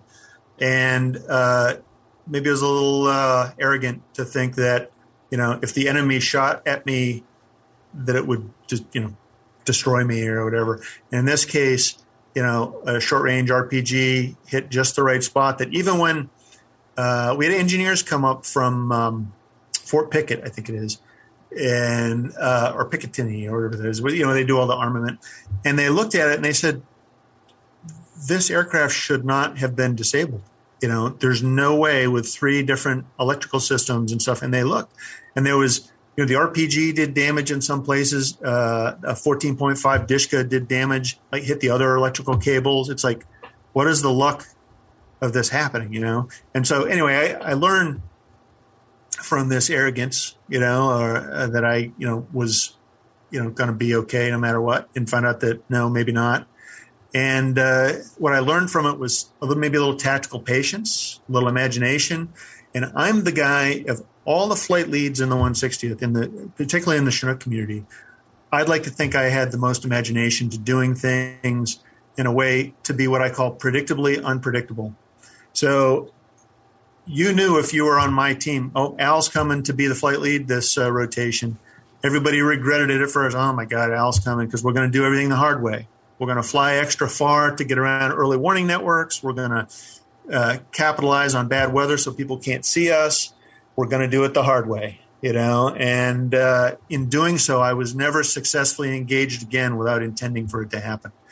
So those are my, you know, my lesson learned there was that. And so as I went through my the rest of my career, uh, I used that whether I was fighting with the you know the battalion commander or the ground force commander uh, or some other element. You know, I stuck my heels in and was like, I'm not giving in. This is how we're doing it, and I got my way almost every time. You know, when I didn't, uh, there were people who got hurt, and I I took that to heart. You know, and you know I fought with some people very senior to me, um, risking really I didn't think about it at the time, you know, but I really risked a lot of my career and, and reputation in, in, doing the choices that I made. But they were all based on, you know, the Anaconda, really. Sure. So going after Bowe Bergdahl uh, as an experience, you know, again, like I said, early in your career, you're chasing Bin Laden, you're trying to get a bad guy. Um, you know, and in Anaconda, you're trying to get guys who are stuck, and now it's just like you're going after this guy who's generally a deserter at this point. Do, yeah. you, do you look at the mission any differently? I mean, I feel like it's hard not to.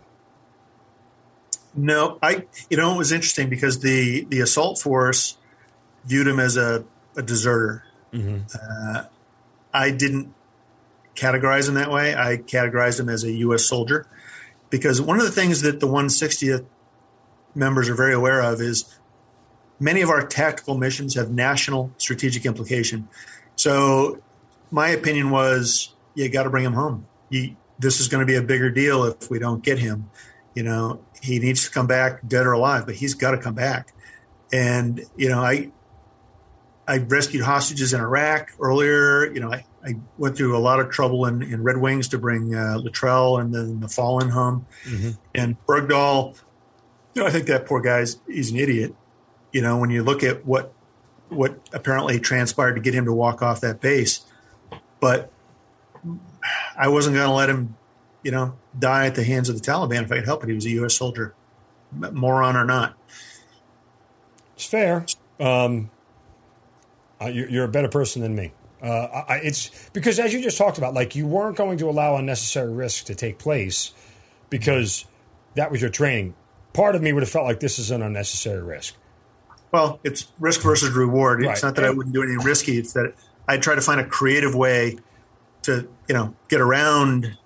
And problems. while I, I 100% agree about political implications and everything, but you know, I just wish that would be a two way street, right? Because. When you're getting shot at, nobody gives a shit about politics. That's never part of the equation. No one right. is trying to win a battle for some political implication. You're trying to win a battle to stay alive because yes. you're in combat and that's what's supposed to happen. We don't care what decision makers make in DC, do in DC and everything else. Um, but when decision makers make policy decisions based off of what we're able to do and what we're not able to do, uh, or use us to be able to make policy decisions, that's a one way street that that doesn't fly with me. Um, pun intended, I guess, because I'm talking to a pilot. Yeah. Um, but again, uh, as somebody on the ground, I, I, you know, sometimes you don't have to make that that distinguishment. I guess you know, uh, was, I was never asked tasked with going to get somebody who ran away, so I, I never had to face that, but I was just kind of curious your thoughts. Yeah, and you know it's it's a a series of complex emotions, you know, and they, they, they do morph over time. It's kind of an oversimplification the way I describe it, you know, because, uh, you know, we were doing, well, I mean, we just did stuff, you know, in Iraq, there was a place called Taji Triangle, right? Where yep, no airplanes were allowed to fly or helicopters because there was a manpad threat. Well, by doing that, creating a geographic triangle where nobody could fly, it channelized the aircraft further into a place where they could get shot down easier instead of keeping the area open. And we would go in at night with the intention of disrupting and destroying that network, and we did it.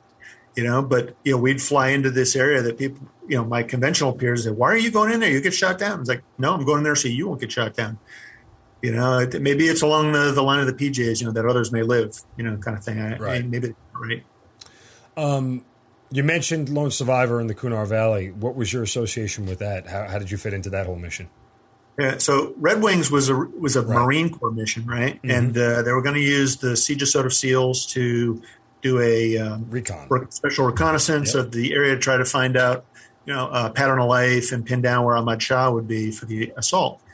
And I can't remember how many Chinooks we had, seven or eight Chinooks there. There were two Echo models, which were the the newer ones, and, and the rest were all Delta models out of Savannah, Georgia, right? These are the older aircraft. They could lift more because they didn't have all the special equipment, right? So my aircraft was more capable in getting through weather and terrain, but their aircraft could carry more if they could get where they were going, right? So the plan was that the Delta models would do Red Wings and the Echo models would be the QRF. Well, at that time, we would do QRF for about a week at a time, Quick Reaction Force and Major Steve Reich and his guys were on that with the Delta models, and they were to come off in time to join the big fight for Red Wings, and I would assume QRF. So that morning, you know, that, it all happens. I walk into the TOC, get my coffee, go sit down next to the colonel, look, and everybody's looking at the the big monitors on the wall. I'm like, "What's going on, sir?" He's like, "Oh, we we launched the QRF." I'm like, "But I'm the QRF today." He's like, "Oh, they were already up." it was quicker just to send them like and they're familiar with the the area because really that was their mission. And uh, so I, I, watched it and it was kind of uneventful until of course it wasn't. And i watched drinking coffee as uh, Turbine 33 was shot out of the sky with an rpg uh, oh my god. I mean how geez, i was going to ask you about that. Like ugh how how do you reconcile that when that's supposed to be your aircraft? That's supposed to be your job. Well, that's one of those things that after the fact, you know, you could do really about two weeks of that. I was a machine. You know, there was no emotion. It was just you got to succeed. So now I'm the QRF, right, the secondary. So I take the dam neck seals with me, and we run to the aircraft. We head to there. It's daylight. I'm doing about 150 knots, which is about as fast as the aircraft can do with that kind of weight at those altitudes. And I'm just once I get my cockpit duties tidied up, I and I'm quiet, you know, I'm not telling anybody my feelings. I'm just thinking, what are we going to do when we get there? I mean, it's almost like that uh, the the Son-Tay thing I was talking about. It's like I, I, know there's no place to land there. That's why they were fast roping. I can't fast rope to the same place. I'll get shot down as well. So now I'm trying to think of how I'm going to, you know, f- you know, is there a way that I can come up the valley and look for a, a alternate LZ that they can get off, you know, out of the line of fire? But I don't know until I get there. And then, you know, I may be six minutes out and I get diverted to Jalalabad, which is a nearby fob. So they say, yeah, go there. We're going to come up with a better plan than you just, you know, throwing guys at the, at the fight. Cause we, we're still kind of deciding what's going on. So we get down there and, uh, you know, there's a lot of iterations, a lot of false starts. You know, we, we might go, we, we won't go. And then uh, as it gets dark, the weather rolls in. And that whole time frame, thunderstorms and clouds were a big deal, right? And that's why the Echo models were going to be the, the QRF because we could get through all that weather and the Deltas couldn't. Well, somebody decided that they would just start Red Wings, you know, a day earlier or whatever it was, and they flew down a bunch of Delta models and uh, grabbed my seals, if you will, the guys that were my customers, and they made a run down the valley and near Asadabad, uh, fob down the road they ran into these incredible thunder showers and had to turn around. Mm-hmm. And so there was no there no way they were getting. I I could have got in there, but I don't know where we would have gone. You know, I mean, even in hindsight, I'm not sure where we would have gone. and then so the following day we came up with a better plan for what we call an offset infill, and we used uh, four Chinooks, each being led by an Echo model because we could get them through the weather, and then uh, you know they could carry more people. You know, I'm carrying you know 18 guys, he's carrying you know 30, you know, kind of thing. So the idea was to to just get in there, but I was able to to lead the guys in for that while they carried the guys, and then then it was just a constant flow of bringing people in every night. We'd have a 15, 20 minute window of weather. We'd yeah. get in there, and you know, if they found a body, we would bring them out. You know, and uh, oh. it was probably the worst flying of my life. And, for those who don't know, so what happened after Marcus Luttrell and the other three SEALs who uh, were attacked or found during their recon mission? Marcus Luttrell, if you've ever seen the movie, you know he goes to the top of the mountain, makes the the call on the sat phone back, and then they send out a QRF team, uh, and that that uh, MH47 Chinook was shot down. It was a RPG that hit the transmission, and in that was Major Stephen Reich, who uh, was the commander of the 160th, and Lieutenant Commander Erik Kristensen, who was the commander of SEAL Team 10. So uh, whoever was ready and ready to go at that point in time is who they they sent right out the door. Uh, and and I, I don't know. I mean, how much survivor's guilt? I mean, you know, was there? Uh, because for, I, I, say, fortunately, you're not on an aircraft, but in the back of your mind, you're going, "That was my job. That should have been." Yeah, you know, I, I got to tell you, the uh, and the question is, you know, would I have done something different, right? Because of my experiences. Sure. Uh, but I got to tell you, they they recovered some pieces of the aircraft, you know, that we were going to give to the family members that you know we weren't supposed to, but you know, there's like little pieces. And I remember a guy gave me, you know, one of the Rangers gave me a, a little sheet metal bracket I'd never seen it before. I knew it was part of the aircraft, but I, I didn't know where what it belonged to. And I was like, you know, hey, thanks, dude. You know, I'll give this to uh, Trey's wife, which is my uh, NCO, was on that aircraft. Um, and one day, like two or three days later, I'm in the aircraft. I drop a pencil in the cockpit, and you, can't just bend over because the cyclic stick is in the way between your legs. You got body armor, ammo, so you kind of lean off to the side and kind of stretch your arm down and pick it up. And when I did that, I saw underneath underneath where your feet go uh, for the pedals. There's these two sheet metal tracks for your heels, and that bracket was underneath. And I saw it, and I almost threw up. You know, uh, it just it, it dawned on me at the moment what that was and how violent that crash had to be. I mean, you've gone through all this, right? You, have pushed yourself to the limit at this point in time. Uh, you, you, have to do this recovery operation of all those people who were killed there, um, and you're dealing with all this stuff. Are you still somebody who's sitting here thinking like, I got to keep going, I got to keep fighting? Because you, now you're at well, 30, 30, 30, almost 30 years. Well, but I mean, I kind of viewed myself as the you know the village elder when it came to the 47 community in particular. Sure. And like for example, at the end of Red Wings, you know, so everybody's looking at me like, you know, what are you going to do here, right? You know, and, and when we found Luttrell, you know, they sent the HH60s to go get him, or at least that was the plan. And I had a fit, you know, I was like, I'm going to go get him. I know the way in and out of that valley, and a 60 can't do it, right? It's too heavy. And they said, we stripped it down. There's no guns, there's no ammo, no armor. And I said, all right, fine. Uh, I'll plan the mission because I still had to bring more Rangers in to find people we hadn't found yet. And we only had a, like a 15, 20 minute window to do that once during the night. So I knew I, I had to do that. And uh, the Air Force guys were like, hey, yeah, go for it, right? So I planned all the fires. I planned the egress, ingress, the timing. And then as they came out with him, I went in with more Rangers. And um, everybody was just kind of looking at me like, what are we doing? What are we doing? And I'm like, we're going to go get them you know, and here's how we're going to do it. There was a conventional unit we asked to help us uh, out of the 18th Airborne Corps, and when I gave them a briefing of what we were doing, they politely declined and said, "That's our guys aren't aren't good enough for that. They don't have the skills. Like they do have the skills, they just got to have the balls." You know, and um, I'm sorry, it's a little emotional there, but no, it's the okay. uh, the uh, when we got back, we did a memorial for everybody. It was that night, and I stood there like everybody else, very stoic and professional. And when I walked away, I went behind in between two B-huts in in the uh, in the shadows, and I just kind of uh, knelt down and cried. And cried. It was uh, it was rough. I, I, can't, I can't even imagine. I mean, I, I don't know how you're not crying right now. Like it's uh, a little bit, you know. When, and we went home about uh, two weeks later, uh, and I had a crew chief with me that was on my aircraft, and we mm-hmm. stopped in Amsterdam, and uh, I bought him a beer. I was like, "Here's beer," you know. We're almost home, and he goes, "Sir, I got to ask you." He goes, uh, "I was scared shitless that that first when we launched on the QRF." He goes, "I don't know how you did it." And I'm like, "Did what?" He goes, "You weren't scared." And he's like, well, "Hell, I wasn't." I said, "I didn't know what I was going to do." And he's like, "Well, you didn't let us know that. We didn't know. We were ready to follow you everywhere." And uh, so that, sorry, no, that's the totally um, okay. That's what I could do.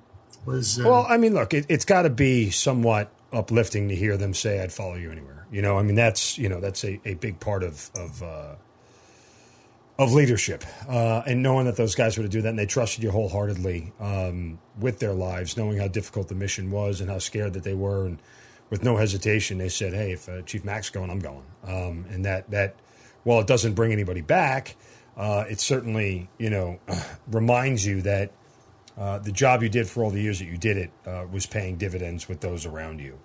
Right. Um, that said, and that's kind of where I where I felt it was hard to quit, you know, and um, you know, like I've got a chapter in my book where I I said you know should have quit.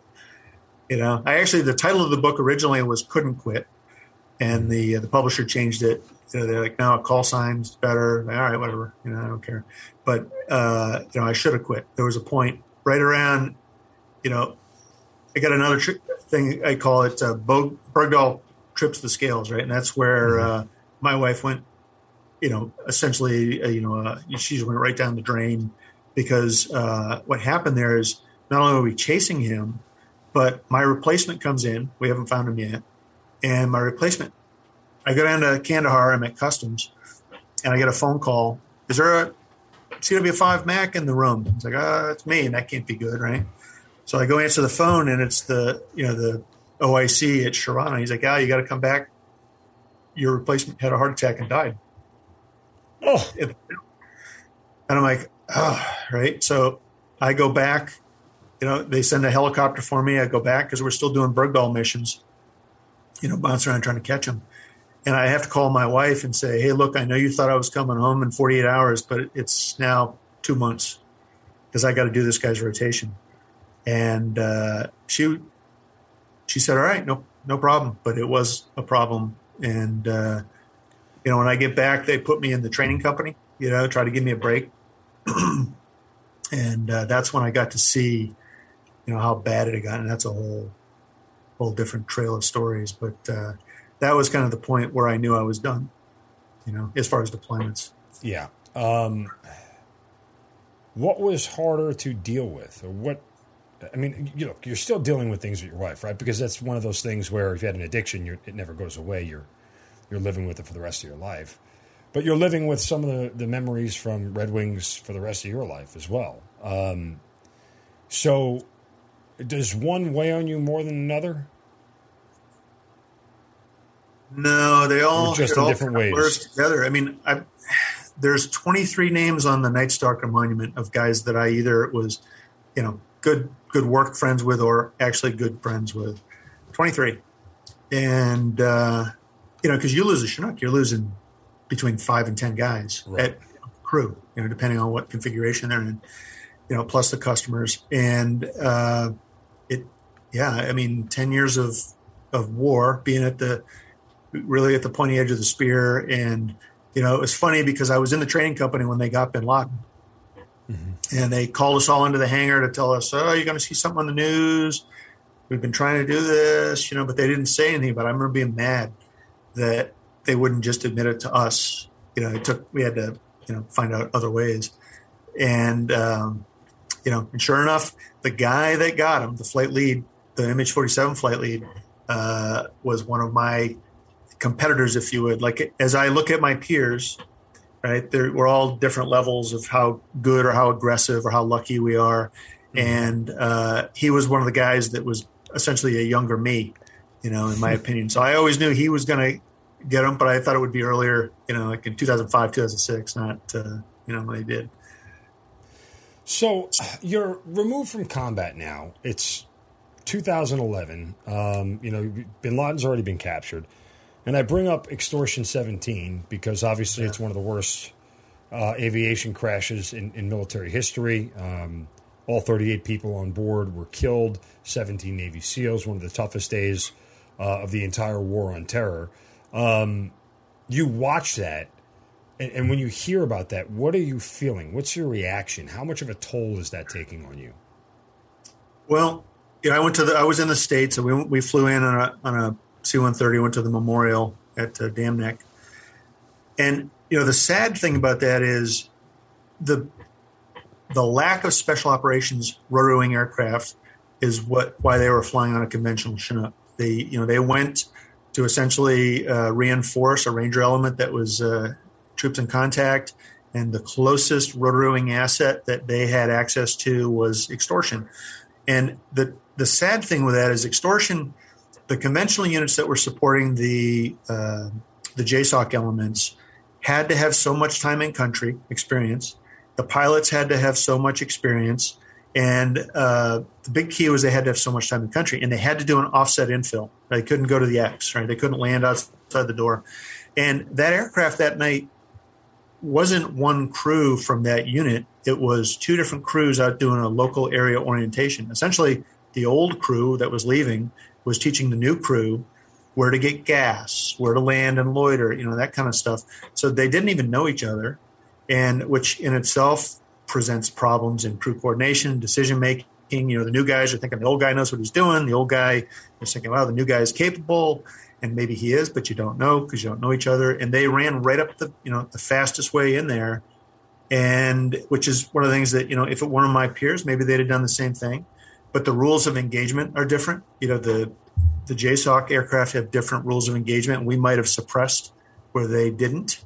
And if it were me, I I wouldn't have been the one running up the valley. I'd have gone around. I'd taken the extra five minutes based on my lessons learned through the years. So it's you know a terrible terrible loss of life, you know. When do you actually finally sign paperwork to get out? So uh, my wife dies in uh, September of 2012. Right, she overdosed, and uh, the regiment was very kind to me. They they offered to create a position for me where I would be the face of the regiment. I could deploy if I wanted. I could stay home if I wanted. I could but what they wanted me to do was to go around because I had a reputation with the ground forces. I could go there and tell them what to do, you know, better than an LNO. And I was a I was going to be a goodwill ambassador essentially. Uh, or I could go to Fort Rucker and do the shoot down assessment team, which is kind of like the NTSB. You know, if an aircraft is shot down, you know, they send up a team out and they figure out what shot it down and ways to combat that. And that was a pretty good job. But I came up to New York City to unveil a statue called America's Response, which is the horse soldier statue at uh, Ground Zero. And I got sent up there because I flew them in. And so me and uh, Master Sergeant Elmore uh, unveiled the statue, and we go to some parties and things like that. And at the time, the West Point Flight Detachment commander position had an opening coming up, right? So it's a CW 5 position two UH 72 aircraft and two Cessna 182s. You fly the superintendent around, you fly the skydiving team, you fight fires, you do some stuff like that. You know, it's a really cool assignment. And I get told, well, so here I'm in New York City. I'm like, you know what?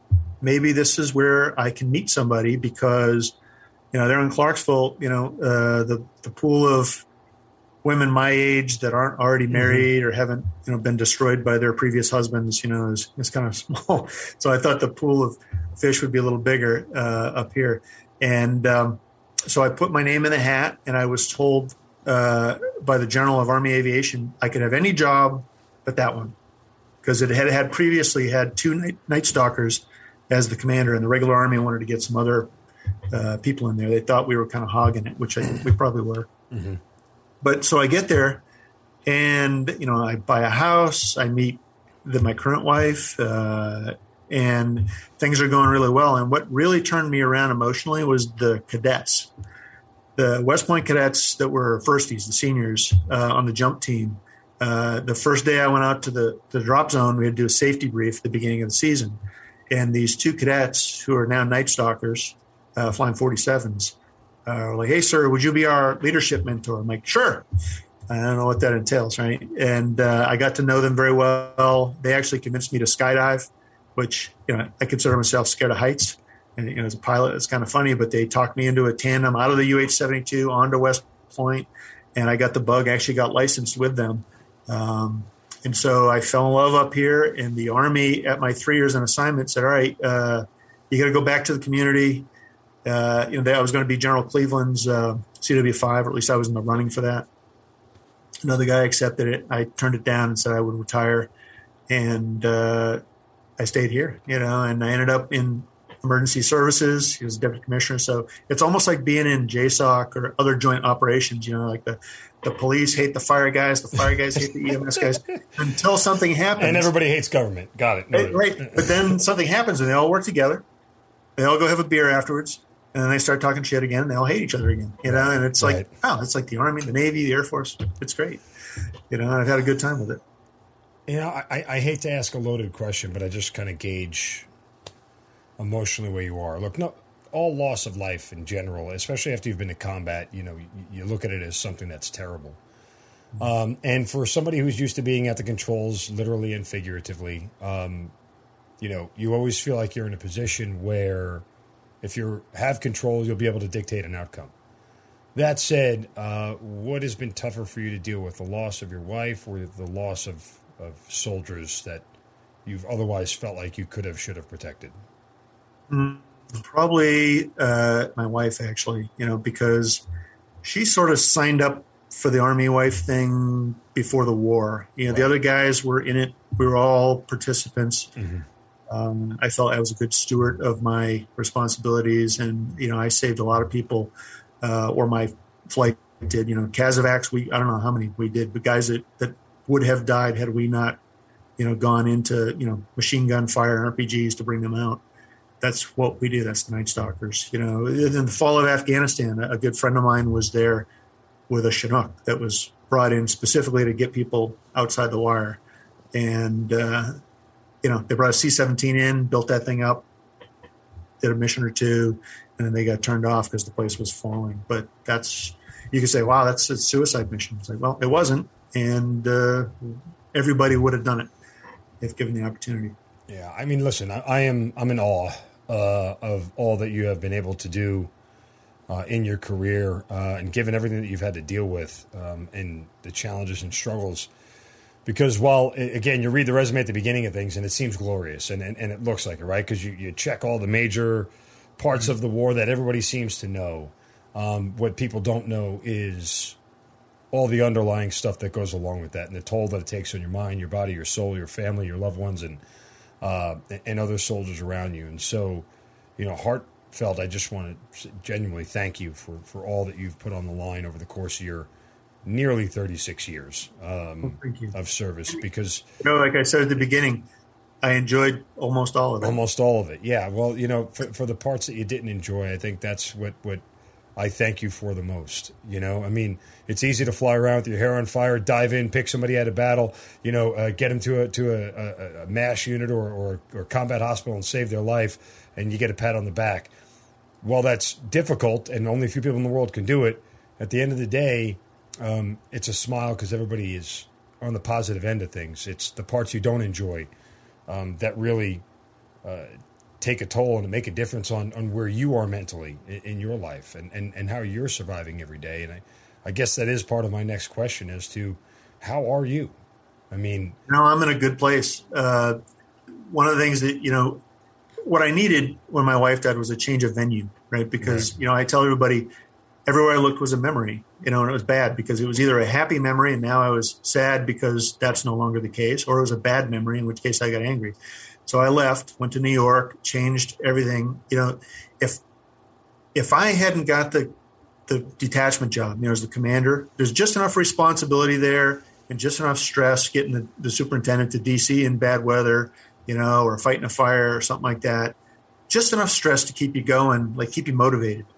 If I had just retired, like my wife died, I'm miserable, I'm retiring, you know, I'll be a civilian mission instructor with a 160th. I probably would have killed myself.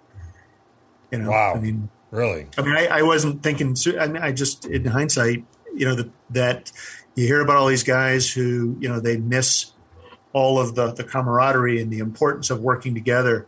And that was kind of me, you know. And so I got up here and I got to kind of ramp down just enough stress. You know, I, I was very family oriented. So if a guy told his wife, the commander said I have to work this weekend, I'd be like, if you don't want him to work, you call me and we'll see if we can't work something out, which is something I learned from a battalion commander in the 160th. You know, hey, talk to the wife, tell her, I know you got a baby coming. I need your husband for two weeks. I will send him back as soon as I can, you know, kind of thing. And that's how I was. And I remember everybody thinking, wow, you're so family oriented. I was like, and you should be too. You know, and you can't always execute. You know, you can't always follow through on what you want to do. But boy, if you have a choice, make the choice. And that, that work life balance, it's it's really important. And that's why I'm in a good place. And being in emergency services, sort of like a, an analog for being in the military. It's yeah. just enough stress to, you know, keep me going. Uh, what have you told your kids about your experience in combat? What do they know? Uh, they they know about almost all of it. Well, I was going to say your military sons do. Yeah, obviously. Yeah, and you know the my crazy my oldest son. You know he, he flies F-18s. His first deployment, I think he was on the Bush. Uh, they flew over Afghanistan, and uh, he's a Wizzo, so he's the backseater. And his front seater was an F-14 pilot originally that flew in the Battle of Roberts Ridge. And he flew over and he said, "Hey, there's where your dad, his aircraft was, and there's where this guy's aircraft was." And I remember him telling me about that. And then his next deployment, he was in Syria, and the very first footage you saw on TV was his footage of the first bombs dropped on ISIS. Oh, nice. And, and he would tell me stories. You know, we come back, we have some beers. He's like, "Yeah, Dad, we ran out of ammo. We Winchester, and they still needed a, a show of force, so we came by. You know, 100 feet, 500 knots. I'm like, they're shooting RPGs at us. I'm like, why? Why are you doing it? You know, so you know, it's like I I did what I did, hoping that I could finish the war or facilitate the end of the war from my perspective before my kids had to do it, and then they had to do it anyway. And then there's crazy, crazy um, Do you ever compare missions, like in retrospect, when you think back on difficulty yeah. challenges? I mean, do you, do you rank them, so to speak?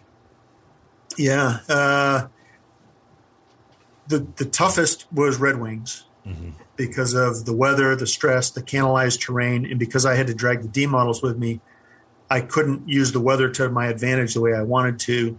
So I felt vulnerable. Anywhere, anytime that I felt like I didn't have control was was tough. And, and maybe I have a little. People ask me, "Do you have PTSD?" And it's like, ah, I don't know, maybe, maybe a little. And and it, the only time I see it manifest itself is when something important happens and I can't control it, you know, or I don't have a say so, or you know, like when COVID happened and the you know the the state would do things that we yep. couldn't control, you know, and, and that would give me like anxiety, you know. Uh, but other than that, you know, the, yeah, the, I've got th- three best landings in the world. One is the the Bergdahl raid where we thought we were going to get them with the command master said I got to go there. The other one was I rescued a Delta team, uh, or with a Delta team, I rescued some SEALs in near Jalalabad in the very beginning, uh, in a landed in a very small area in a cloud of dust with uh, machine guns being shot. And another time was a C-130 crashed in front of me during air refueling, and I picked up the crew uh, on the side of a mountain. Those are the three best landings I ever stuck, and uh, they're all associated with with things, you know. And right. Uh, yeah, it was a it was a it was an honor to do these things with the people. And even now, you know, I, I kind of cut myself off from the community when I moved. You know, I didn't want anything to do with that previous life. So, like, you know, when I moved, I threw away all my, sorry guys, I threw away all my plaques and all that stuff. And I took pictures of them. So at least I had photos, but I didn't want any, I didn't want I love you all, you know, in my house. I didn't want, you know, with all my awards and all that stuff. I wanted nothing to do with it. And then uh, when 12 Strong came out about the horse soldiers, I got invited to the premiere. And, you know, when I started getting asked questions and, you know, some of the fond memories came back and uh, I started opening up and I started meeting guys from the community again. And it just sort of, you know, at some point there, I decided to write a book. It took like, you know, that was my next question, by the way. so when when yeah. does Razor Zero Three show up? Yeah, so I was with um, so Mark Mark Nutsch is the commander of the five nine five, right? He's all over the place now talking about that, so I can use his name. Um, but he was writing a book, which he did called Swords of Lightning. It's very good, by the way, if you ever get a chance. Written by him, Bob Pennington, and Jim DeFelice. So Jim DeFelice lives near me. He's the guy that wrote American Sniper. Mm-hmm. And uh, so he was interviewing me for their book, and I was telling him some of these stories. And he said, You know, you got some good stories. You tell a good story. Why don't you write a book? And I like, Ah, you know, I don't know. Like the guys don't like, you know, the community doesn't like the stories getting out there, and I, I don't want to get hated, you know. And uh, so it was a while. I so I so I started writing a thriller, a fiction piece, and it was terrible, you know. But it's a first effort, right? And it, it didn't go anywhere. But so here we are now at the premiere for Twelve Strong, and I'm with Jim DeFelice drinking a bourbon, and he goes, "All right, so the thriller didn't go anywhere. Write a memoir." And I'm like, Jim, they're going to hate me if I do it. He says, just do it. And I started like the week after that premiere, and uh, took roughly two years and another year of you know trying to sell it and trying to promote it, and uh, you know a paper wide, a worldwide paper shortage. You know, it comes out middle of September. I have a couple of advance copies if you want one. You give me an address, I'll send you one. Oh, um, great! But uh, yeah, the, the experience has been interesting to say the least. You know, I so Major Taylor, who you had on uh, I think the last episode, or at least the one I watched. Mm-hmm. Now Lieutenant retired Lieutenant Colonel Dave Taylor. Yeah. Yeah, so he was a major back in the day, and uh, we did a couple of missions that were just fantastic. Some of them are actually in the book. There's a hostage rescue we did, and, and, a, and a mission out on the Iranian border where uh, I took off without him. I was so excited to go. This guy, the guy we were going after, was somebody we said if if this guy ever shows up, we will drop whatever we're doing. We're going to go get him, right? And the weather was so bad, nobody else could go get him. Everybody wanted to go, right? You know, uh, back at Balad, you know, the Blackhawks wanted to go, and I was out in Ramadi with with Dave, and uh, we got offered, hey Al, if you think you can do this, we'll let the Rangers do it instead of you know the guys out of Bragg. And I was like, oh yeah, we could do this, right? So we plan the mission. We run to the aircraft. I get it all fired up. They say, F ready, forward ready, and I clear for flight. And I took off and um, as I'm turning toward where we're going to go, the guy in the jump seat says, Al, are we going to bring the ground force? I was like, of course we are. You know, we're, uh, this was a weather check, you know, so I come back and I land and the Rangers had no idea. By the time they walked out, I was, I was back on the ground and I told Dave about it during the after action review. I was like, Hey, I took off without you. so that was funny. That's it. That's it. The book, that, that whole thing. Yeah. But, uh, yeah, yeah, I love I love the Rangers. Big guys. Well, look again. Um, the book is uh, Razor Zero Three: uh, A Night Stalker's Wars. Uh, you can get it obviously anywhere that books are sold. Uh, beyond that, you can go to Alan's website, alancmac.com, uh, for more information on, you know, your career and everything else. And obviously, the book is linked there as well. But uh, uh, I, I, am, as I said earlier, you know, I, all is the best word. I'm in awe of all that you have done. Uh, it has been an amazing, amazing journey. Uh, and and I hope you know for for your sake that you know as you mentioned before you're in a good place and that you're thriving now. Um, 36 years is never easy, and while you enjoyed most of it, again, I, I, hope the parts that you didn't enjoy so much allow you to still put your head on the pillow every night uh, and, and sleep well, knowing that it was a tough job, but not many could have handled it the way you did. And so, from that aspect, again, I, I, I wish you very well. But it has just been a joy to hear your story. Um, thank you so much for doing this. I, am so humbled by this whole thing. Uh, yeah, I'm, going to love this. I, I, thank you very much for having me on, and thanks for your kind words. Uh, you know, but there were many more just like me. I just happened to be the guy that was the the lead in some of these missions, and I wrote it down. So the other guys won't talk or can't talk. So I have the opportunity well, to tell. All I ask is that after I uh, after I after I get the book, I'd like it. Uh, I'll send it to you, get it signed, and, and send it back to me. Oh, I'll just no. I have a couple of them. I'll, I'll send it. To oh you. well, then gen, genuine thanks, but it, you know you got to sell a book, so I don't mind buying a book. You know, but uh, I'm, I'm, excited to read it. So uh, it has been great talking to you again, Alan Mack. Thank you so much for being part of the Hazard Ground. Thank you. You've been listening to the Hazard Ground podcast, hosted by Mark Zeno. If you have an interesting story to tell and you'd like to be on the show, send us an email at producer at hazardground.com. And if you like the show, don't forget to subscribe, rate, and review on Apple Podcasts. Thanks for listening. We'll see you next time.